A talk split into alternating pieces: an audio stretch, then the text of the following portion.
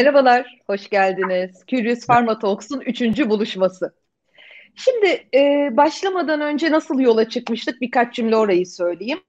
Bir, sağlık sektörünü merkeze alalım dedik ve buna böyle 360 derece farklı bakış açılarından nasıl bakabiliriz diye başladık ve bugün bilmediklerimiz daha fazla ise dolayısıyla da tam bu noktada biraz daha meraklı soruları da bu sürece nasıl davet ederiz diye böyle bir hayalle yola çıktık. Bugünkü konu e, biraz önce tekrar bir teyitleştik. Hani ne zaman tanıştık diye baktığımızda hani pandeminin aldığı zaman dilimi biraz daha kocaman kısmı sanırım bir kere yüz yüze görüştük daha önce.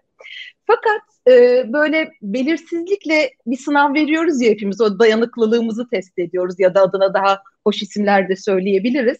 E, dışarıdaki dünya bu kadar değişiyor, kurumların içi bu kadar değişiyor ve bu tarafta da hep şeyi söylüyoruz işte kritik düşünün, eleştirisel bakın, farklı sorgulayın, böyle bakın iyi bir şey diye konuşuyoruz ve bunu yaparken de aslında bir adım geriye gidip o temiz zihne çok ihtiyacımız var ve çağdaştaki benim böyle en çok ilham aldığım, biraz imrendiğim, kıskandığım da diyebilirim.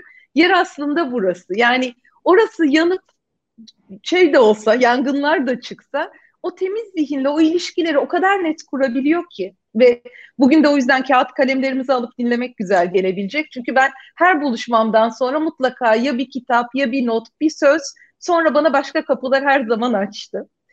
Ee, ve bunu yaparken de hani eski dünyadan baktığımızda o hani bir dakika bu İK sorunu, bir dakika bu pazarlama sorunu demeden bütünsel olarak gerçekten müşteriyi, insanı merkeze alarak bunu yapıyor. Ve tüm bunların yanında da e, bunu eğlenerek yapıyor. Yani bulunduğu ortamın enerjisini de yukarı çeken o e, aurası herkese de iyi geliyor. Hoş geldin Çağdaş. Hoş bulduk Mineciğim. Çok teşekkürler beni davet ettiğin için. Ayrıca bu güzel ben sözlerin de... için de teşekkürler. Çok mersi. Nasılsın? Günün nasıl geçti? Saat İyi. beş buçuk oldu. Ofistesin. Günüm işte yaklaşık 6, 6 toplantıyla geçti. Ee, ama hepsi birbirinden farklı konularda ve farklı ekiplerle beraber çalışma şansı oldu bugün. Keyifliydi. Ee, ofiste olmayı seviyorum ben. Ee, ofiste şu zamanın e, dertleri yok. İşte kapı çaldı, kargo geldi, internet kesildi. Ee, Aa, evet ya. Bitti dert. o yüzden kesintisiz toplantılar ve iletişim yapılabiliyor ama bir taraftan da ben gerçekten bizim ofisimizi e, oldukça konforlu ve rahat buluyorum çalışmak için. O yüzden güzel bir gün oldu. Ee, bu toplantıya da bu görüşmeye de daha doğrusu e, dört gözle bekliyordum. Çok teşekkürler davet için. Şimdi ezbere sorumla başlayayım. Üç hashtagle kendini nasıl tanıtırsın? ee, şöyle, e, ben bunu tabii ekibe de sordum. Kendi çalıştığım arkadaşlara Aa. sordum. Hey dedim işte bu perşembe günü bir yayın var. ne dersin diye. Gelen bazı cevapları tabii buraya canlı yayında aktaramayacağım ama ben kendiminkilere ev, evirdim. açıkçası. Ee, bir tanesine İsviçre çakısı diyeceğim. İsviçre çakısı hani bu Swiss Army e, e, knife dedikleri İsviçre çakısı bana çok ilham veren bir şey. Çocukluğumdan beri e, birkaç çeşidine sahip olmuştum. Çocuklukta buna sahip olmak da çok böyle havalı bir şeydi o zaman. E, en çok hoşuma giden şey de böyle farklı farklı versiyonları vardı. İşte çok küçük bir tane vardı. Sadece iki fonksiyon. Evet. Böyle kocaman kalın bir tane vardı. 30-35 tane fonksiyon vardı içinde. Ee, birincisi bence İsviçre çakısı olur. Çünkü ben de açıkçası e, o belki hayatıma, yani iş hayatına başladığım o 2-3 model, 2-3 e, fonksiyondan bugüne geri dönüp baktığımda böyle daha çeşitli bir e, araçlar geliştirebilmişim, kendime farklı kaslar geliştirebilmişim, bunu diğerleriyle paylaşabilmişim gibi diye düşünüyorum. Dolayısıyla bu İsviçre çakısının hani bu her e, durumda bir çözümü olan ya da her durumda bir şekilde e, olayı kontrol altına alan, biraz önce senin de bahsettiğin gibi tamam hallederiz e, diyen rahat bir duruşu vardır. Ya, böyle o İsviçre çakısına bakın. Hayalden kaç kişi var bilmiyorum ama ben öyle görüyorum. Dolayısıyla e, İsviçre çakısı bence bir tanesi olabilir. E, ikincisi daha zor bir kelime. Küratör diyeceğim. Şimdi küratör... Var. E, şimdi buna baktım. Yani kelimeyi önce buldum.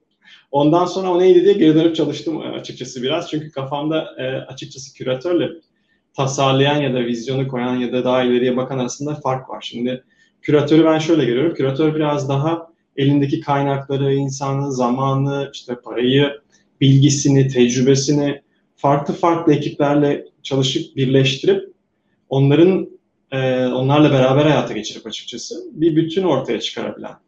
O bütün de aslında birbirinden çok anlamsız, bağımsız ve e, çok da aslında alakalı gözükmeyen şeylerden bir bütün oluşturup bir sanat oluşturanlara deniyor aslında ama bizimki de bir çeşit herhalde e, iş yönetim sanatı diyelim. O sanatı hayata getirmek, geçirmek e, keyifli. O yüzden ikinci kelime küratör olur herhalde. E, üçüncüsüne seyyah diyecektim. Şimdi bu yayını seyreden genç arkadaşlar seyyah Wikipedia'ya bakıyorlardır büyük ihtimalle. O yüzden çektim onu biraz gez, gezgin dedim. E, gezgin e, şöyle aslında seyyahla gezgin arasında biraz da fark varmış onu da baktım. Seyyah biraz daha gezdiğini anlatan da aynı zamanda.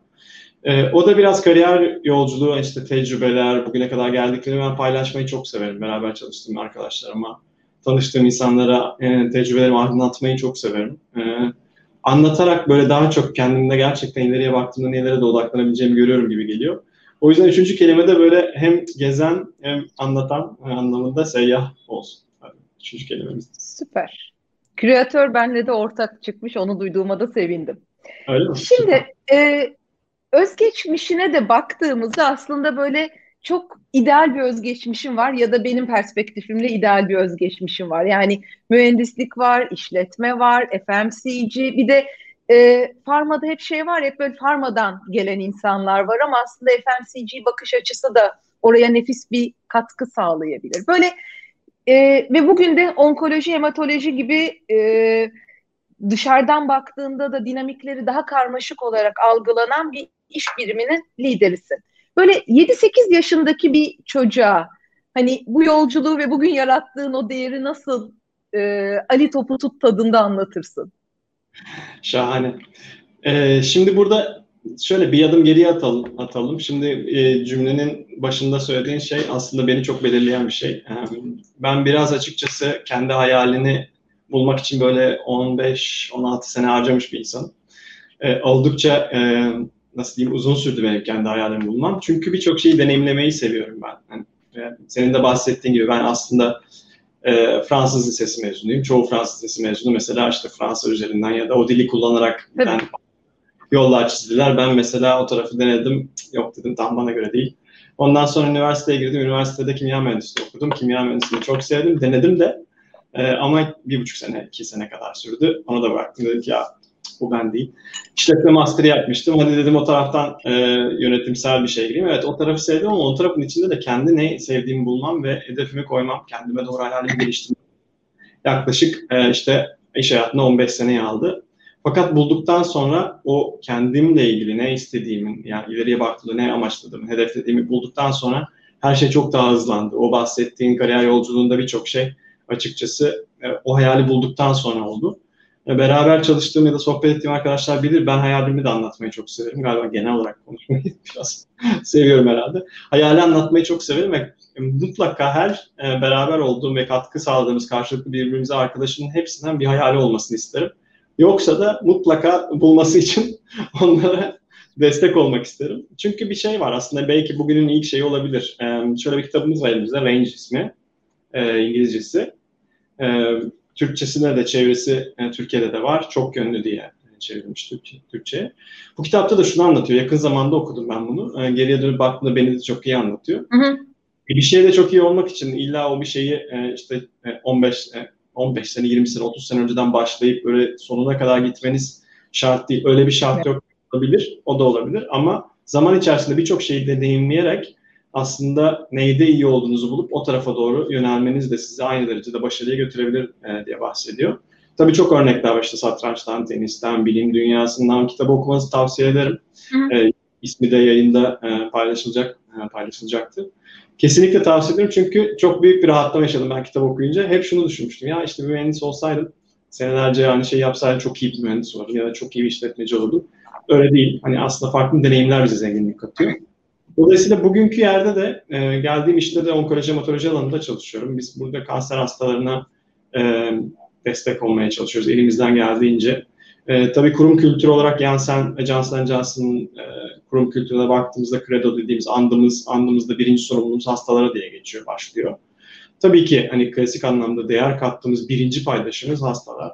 Fakat biraz daha geniş de düşünmekte fayda var. Yani toplumun her yerine ilaç e, firmaları dokunuyor. Bugün konuştuğumuz zaman e, özellikle son zamanlarda pandeminin etkisiyle en çok sağlık konuşuluyor ama sağlık konuşulmayan bir aile toplantısı hayal edemezsiniz herhalde. E, sağlıktan e, beslenmeyen e, ta, konuşmalar e, açıkçası çok duymazsınız. O yüzden sağlık çok önemli bir konu ve burada da ilaç firmaları sadece tabii ki kendi başlarına bir şey yapamıyorlar. Bunun düzenleyicisi, ödeyicisi, e, hekimi, sağlık çalışanları bu bir değer zinciri. Biz de bu değer zincirinin bir halkasıyız. 7-8 yaşındaki e, küçük arkadaşıma da belki şunu söyleyebilirim. E, açıkçası biz e, hastalıkların geçmişte böyle tatlı bir anı olarak hatırlanacağı e, bir şey olarak e, kalacağı günler için çalışıyoruz. Yani böyle eskiden hastalık diye bir şey varmış ya biliyor musunuz? Duydunuz mu? Eskiden insanlar kanserden ölüyormuş. Ne kadar ilginç. Diyecek bir nesil e, ve destek olmak istiyoruz. Belki de amacımız kısaca böyle anlatabilirim. Ne güzel bir şey, hayal. Ee, peki şey kısmını çok sevdim. Böyle dedin ya bulana kadar değiştirdim diye. Ve o evet. değiştirirken de aslında değiştirirken de başarılı olduğunu düşünüyorum. Ve burası o kadar değerli ki bir şeyi başarılıyken de aslında bu benim hayalimi çok devam ettiğimde beni oraya götürmeyecek deyip bırakabilmek. Yani olmadığında başarısızken bırakmak çok daha kolay ama başarılıyken bırakabilmek o hayalin peşinde koşabilmek için de orada bir cesaret var belki de. Onu duydum senden.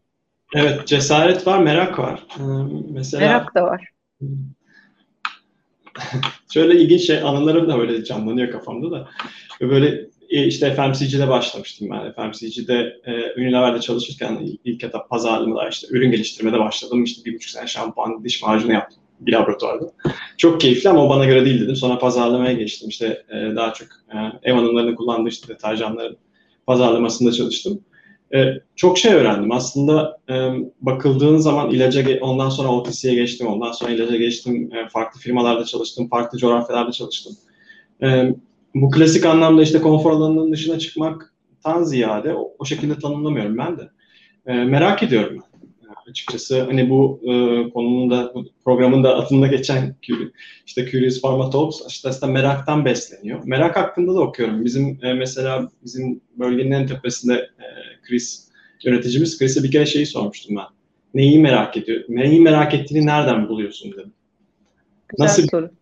Yani neyi merak edeceksin? Yani çok konu var. Nereden başlayacaksın? Demiştim. Ee, çok böyle tatmin edici bir cevap alabildim mi bilmiyorum ama e, verdiği güzel bir e, tüyo vardı. Şunu söyledi. Yani Birçok farklı şeye e, dokunursan gerçekten o, o bir baz oluşturuyor. Ondan sonra neyi merak edeceğinin önü açılıyor demişti. E, tabii ki e, o, o seviyede liderler de çok fazla ilham veriyor insan ama bence merak etmek kendi içine de olan bir yolculuk. E, dolayısıyla merak etmek de bir süreç. Hmm, merak edeyim ben hadi tam bugün oturayım işte e, Boğaz'a karşı bir şeyi merak edeyim. O merak değil de daha doğrusu ilgi olabiliyor herhalde. E, merak biraz daha bir süreç gibi. E, o yüzden merak etmekle. Ben hep merak ederek ilerliyorum hayatta. Hani merak bazen evet e, istediğin yerlere de götürüyor. Bazen biraz zor. Götürmüyor. Zor koridorlara da sokuyor. Oradan hemen çıkmak gerekiyor. Ama keyifli bir süreç. Hoşuma evet. Yani o da pakete dahil. Yani yaşıyorsak hepsi pakete dahil. Şimdi meraktan o zaman biraz devam edeyim. Ee, kendi içimizde kendimizle kurduğumuz diyalog o merak için iyi bir not. Bununla birlikte Martin Buber varoluşçu isimlerden bir tanesi de der ki diyalogla da o merakı büyütmek güzel olur. Yani kendimle ilgili nereye doğru gitsem bana iyi gelir başka birilerinden duyduklarımla da alabilirim. Orada da kabileler güzel çalışıyor. Çevrende kimler var bu anlamda böyle seni zorlayan, merakını büyüten? Bir krisi duydum örneğin. O tatta böyle kimlerden besleniyorsun? Evet, beraber çalıştığım arkadaşlarımın hepsi tabii ki ayrı ayrı ilham e, kaynağı benim için. Çünkü o kadar çeşitli ekiplerle çalışıyoruz ki e, hem Türkiye'de hem yurt dışında. E, hepsi aslında çok besleyici oluyor. Bu biraz daha iş özelinde tabii. E, özelde çok büyük fırsatımız olduğunu düşünüyorum. Eğer buna vakit ayırırsak ve kendimizle ilgili, hani ben özellikle kendimle ilgili boş zamanlarında hafta sonlarını ağırlıklı bu tarafa biraz daha kaydırabiliyorum. Çok okunacak şey var, dinlenecek şey var, e, açıkçası e, hani biraz önce dedim ya nereden başlanıyor diye. Hı. O kabileyi aslında biz kendimiz oluşturuyoruz. Şimdi kabileyi e, kitaplardan da oluşturabilirsiniz, işte kaynaklardan da oluşturabilirsiniz. Benimki belki bunların bir kombinasyonu gibi biraz daha. E, ama birkaç şey dikkat ediyorum. Mesela e, hiç konuyu bilmeyen insanlara bir şey an, bir konuyu anlatıp tepkilerini görmeyi çok seviyorum. Mesela bir şey anlatıyorum. bizim özellikle bizim sektörde anlattığım şeyler çoğu zaman zaten insanların hani merakını da uyandıran bir şey. Anlatıyorum işte ben diyorum ki işte hastalara şöyle bir şey yap, böyle bir proje yaptık ne dersin nasıl geliyor kulağa diyorum. Ee, özellikle hani sektör dışında arkadaşlar. Hı hı. Onlar mesela çok katkıda bulunuyor. Çok hiç görmediğimiz alanları görüyor. Çünkü dediğim gibi biraz önce belli bir süre belli bir sektörde geçirince bir körlük gelişiyor. Orada şey söylüyorlar ya bunu yapmışsınız ama bunu nasıl duyuracaksınız diyor mesela. Kim bilecek bunu? Kim kullanacak diyor. Ya da bunu işte hastaya anlattınız peki ya yanındaki annesi, babası, ailesi nasıl yapacak diyor. O böyle bir zorluyor sonra düşünüyorsunuz evet gerçekten bu nasıl olacak diye. E, ama bir konuda tabii çocuklar. Çocuklar inanılmaz. E, gerçekten inanılmaz. Benim kızım Nazlı 13 yaşında. E, bir gün okuldan proje istemişler. İşte e, ismi de dönüştürücü, yani transformational medical innovation istemişler. Bir örnek olur musun diye yani gerçekten dönüştüren bir sağlık şeyi. O da e, gen tedavilerini bulmuş, internete girmiş. Gen tedavilerini bulmuş. Şans eseri tabii ben de o alanda çalıştığım için herhalde bir kulak dolgunluğu var. Şey anlatıyor, baba diyor gen tedavileri çok güzelmiş ama diyor e, okudum çok da e, gerçekten geleceğe bakıyor. Fakat ne kadar az insan faydalanabiliyor? Ne yapıyorsunuz siz bununla ilgili dedi bir gün geldi bana. Proje hazırlayacağım ben de. Biraz fikir verirsen dedi. Yani ne yapabilirim? Bu neden daha fazla insan faydalanamıyor dedi. Ben böyle bir an kendimi böyle e, marka planı sunumunda buldum. Ay bir dakika soru geldi zor soru nasıl cevaplayacağım. E, şunu söylüyor mesela daha çok insan kavuşmalı diyor. Çok güzel evet. diyor. Bu tip şeyler mesela aslında o kabile dediğimiz çevremizde hani hep profesyonel hayatta olması gereken değil, farklı farklı paydaşlara dokunmak. Reverse mentoring mesela gençlerle bir araya gelmek. Onları da, onlara bir konuyu anlatıp reaksiyonlarını duymak çok ilgimi çeken konulardan bir tanesi. Peki buradan baktığımızda sektörü gelecekte nasıl hayal ediyorsun? Yani burada istersen onkoloji, hematoloji, o terapatik alanda da kalabilirsin ya da daha geniş de bakabilirsin. Böyle nereye doğru gidiyor sence? Ne dersin? Um, sağlık sektörünün işi çok zor.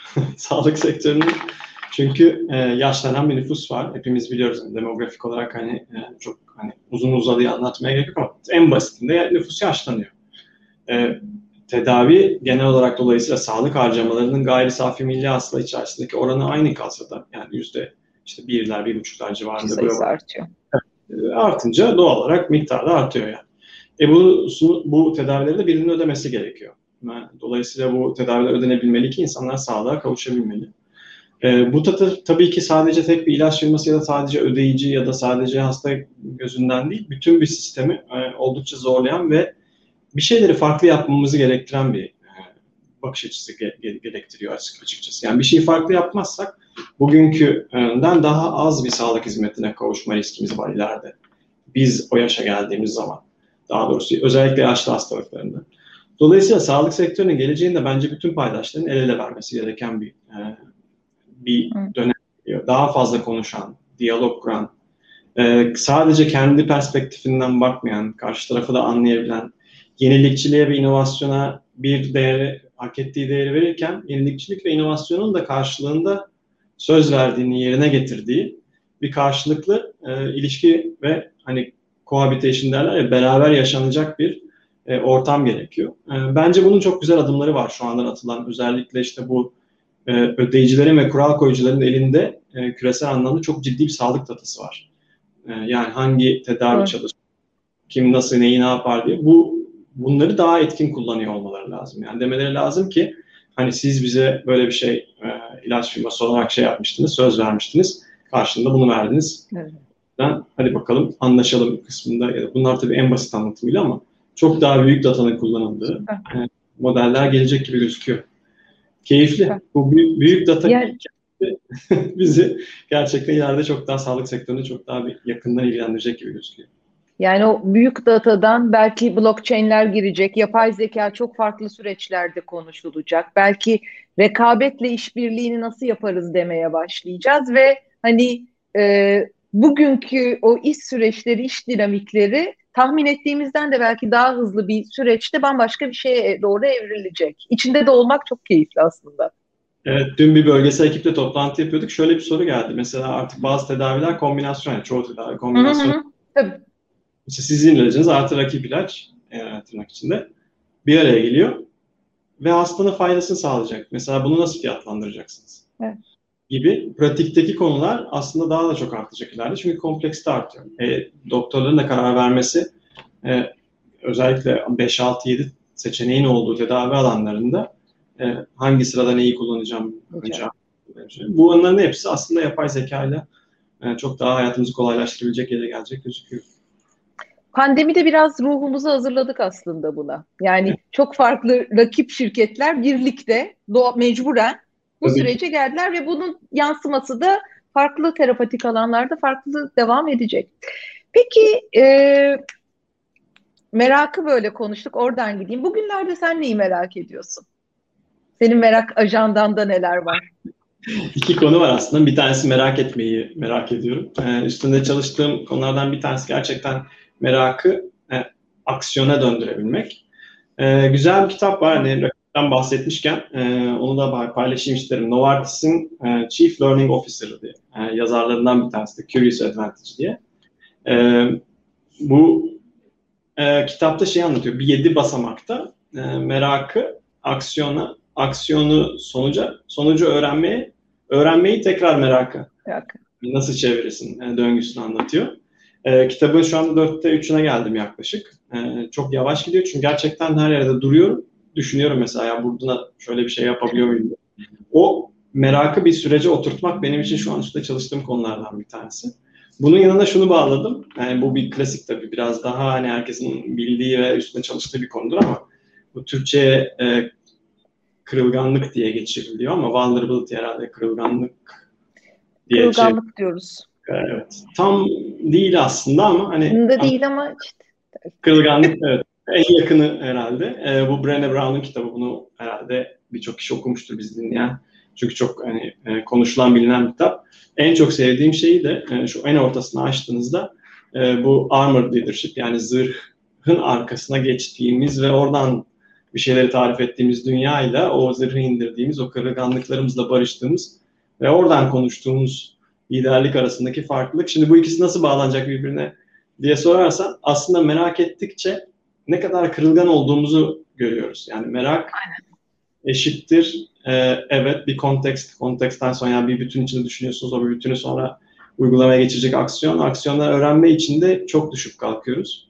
O düşüp kalkmalar içerisinde özellikle ben şöyle bir geri dönüp bütün tecrübelerime baktığımda nerede mesela daha defansifmişim, hmm. daha böyle hmm, e, nasıl diyeyim bir şeylerin arkasında sığınarak bir şeyler yapmaya çalışmak, nerede tamamen atılmak. E, en iyi tecrübelerimin aslında o e, kalkanı indirip gerçek anlamıyla ben böyle hissediyorum. Böyle olsa daha mutlu olurum, şundan mutlu oldum, bundan o kadar mutlu oldum, bunu istiyorum, bunu hedefliyorum, bunu hayal ediyorum, bunu merak ediyorum dediğim anlarda o kırılganlığı gösterdiğim anlarmış. Ee, o ikisini birleştiriyorum bu aralar. Biraz düşünüyorum. Karıştırayım Onu... mı biraz? Üçüncüyü ekleyeyim mi üstüne? Ee, çünkü ikisinin de nefis podcastleri var bu arada. Hem Brené Brown'un Dare to Lead podcast serisi hem e, Unlocking e, podcast serisi çok güzel. Curious Advantage'ın da öyle. Ve o merakın bir böyle bir yukarıdan bakan bir beğenmeyen, memnun olmayan bir tadı var ya. E, kırılganlıkla birleştirdiğim için şimdi benim aklıma geldi. E, Adam Grant de Think Again'de yeniden düşün ama daha Türkçe'ye çevrilmedi. Şubat ayında çıktı. O merakla birlikte şeyi söylüyor aslında. Ne kadar e, humble, tevazuyla, alçak gönüllülükle merak ediyoruz. O da aslında biraz daha bu söylediklerini birleştirecek üçüncü bir basamakmış gibi geldi bana şu anda. Yani alçak gönüllülükle merak ettiğimde sen daha cesur sorular sormaya başlayabilirsin ya da benim alanıma girebilirsin. O zaman rekabet işbirliği başka türlü tanımlanmaya başlanabilir ama merakı yukarıdan bir tonda yaptığımda zorlayabilir. Orada da nasıl soru soruyoruz ve fikrimizi nasıl değiştiriyoruz diye gidiyor. Evet. Karıştırasım geldi. Kitabı aldım. Ama şöyle bir durum var evde şu anda 20 tane kitap var hepsi duruyor. Çok fena. Eşim şey diyor ya artık bir süre almayı bırakıp e, daha çok okumaya odaklanabilir misin diye. Biz paylaşıyoruz. Almak da. Ama gerçekten e, almak e, da ayrı bir zevk. Ama şöyle ben almak hani ayrı bir şey o gelecek ve ben onu mesela Kindle'da denedim. Hani Kindle ben olmuyor. Olmuyor. Evet olmuyor. çünkü karalamak, çizmek, yazmak, işaretlemek, not almak lazım. E, o Kindle değil. Orada da var özellikler ama aynı şey değil. şöyle oluyor. O yüzden evde böyle bir yığın oldu. E, Think Again de onlardan bir tanesi çok merak ediyorum. Okuyacağım mutlaka yakın zamanda. Güzel. Onun da böyle shortcut beşli şeyleri var, notları var. Peki yer değiştirsek sen kendine bir soru sorsan ne sorardın? Um, zor. Valla açıkçası e, belki ileride hani şöyle bir 10 sene sonraya baktığımda neyimi değiştirmek isterim diye sorardım. Yani şu anda ne, neyimden memnun değilim ve neyi kurcalıyorum böyle. Biraz açıkçası onu sorardım. Yani 10 sene sonra nereye doğru gideceğim bir yolculuk. Ee, ben hani cevabı da kendim vereceğim diye anlıyorum. ha yok cevap vermeyebilirsin. Ben soru kısmındayım. Ama istiyorsan ver geldiyse aklına.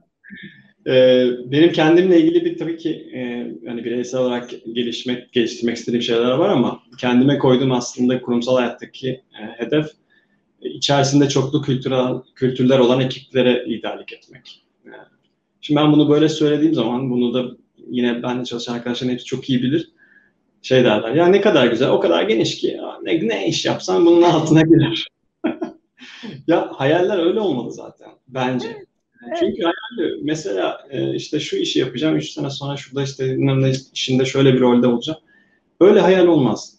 Çünkü ben bana göre. Çünkü öyle hayal olduğu zaman oraya vardığında evet. ne yapayım? Hani diyelim vardım. Hani çok güzel. Olmuyor işte. ya da varamadın. Mutsuz mu olacaksın? Yani ikisinden biri mutlaka olacak. Yani yüzde olasılıkla bir ya da öbür olacak en iyi ihtimalle. Dolayısıyla şöyle koyuyorum ben oradaki hedefimi. Ee, mesela içerisinde çoklu kültür olan ekiplere liderlik etmek demek. İçinde liderlik var, çoklu kültürü var. Ee, geniş olması gerekiyor çoklu kültür olması için. Hangi bir coğrafya, zaman, şirket, kurum e, bir şey tanımlamıyorum. Çünkü onlar aslında değişkenler. Onları tanımlamam değil. E, ben bir şey sabit tutuyorum, kendi hayalimi. E, bu da benim kendi hayalim. Belki 10 sene sonra böyle gidecek olan, bu 10 sene sonraki hayale gidecek olan şeyleri değiştireceğim şeylerden bir içindeki küçük parçalar olacak büyük ihtimalle. Süper. İyi. Ee, bu yüzden de sanırım hani ilk baştaki cümleme dönebiliyorum. Hani o kadar temiz düşünebiliyorsun. Şeylerde o bulanmadan çok net o ilişkileri kurabiliyorsun sanırım.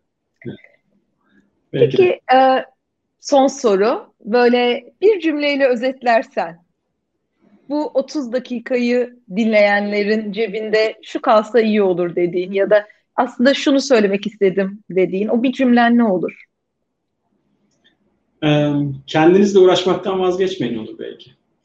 kendinizi merak edin. merak ettikçe zaten kendinizi daha çok uğraşıyorsunuz. Uğraştıkça daha çok merak ediyorsunuz. Ve o biraz önce konuştuğumuz kırılganlıklar ortaya çıkıyor. İşte o zaman insan ileriye doğru, kendi istediği yöne doğru gidiyor. ben bunu söylerim herhalde. Bundan hiç vazgeçmesinler. Çok değerli. Çok teşekkürler. Çağdaş, iyi ki geldin, iyi ki sohbet ettik. Ben çok teşekkür ederim. Ee, merakını büyüttüğün bol bol diyaloglar olsun. O çok çeşitli, çok kültürlü, çok e, eğlenceli ve karmaşık takımların olsun. 10 yılda bekleme daha çabuk gelsin, yeni hayaller kur. Senden çok... kopya çekelim sonra. çok teşekkür ederim, çok nazik. Çok teşekkürler. Görüşmek dileğiyle. Dinlediğiniz için sizlere de teşekkürler. Görüşmek üzere haftaya.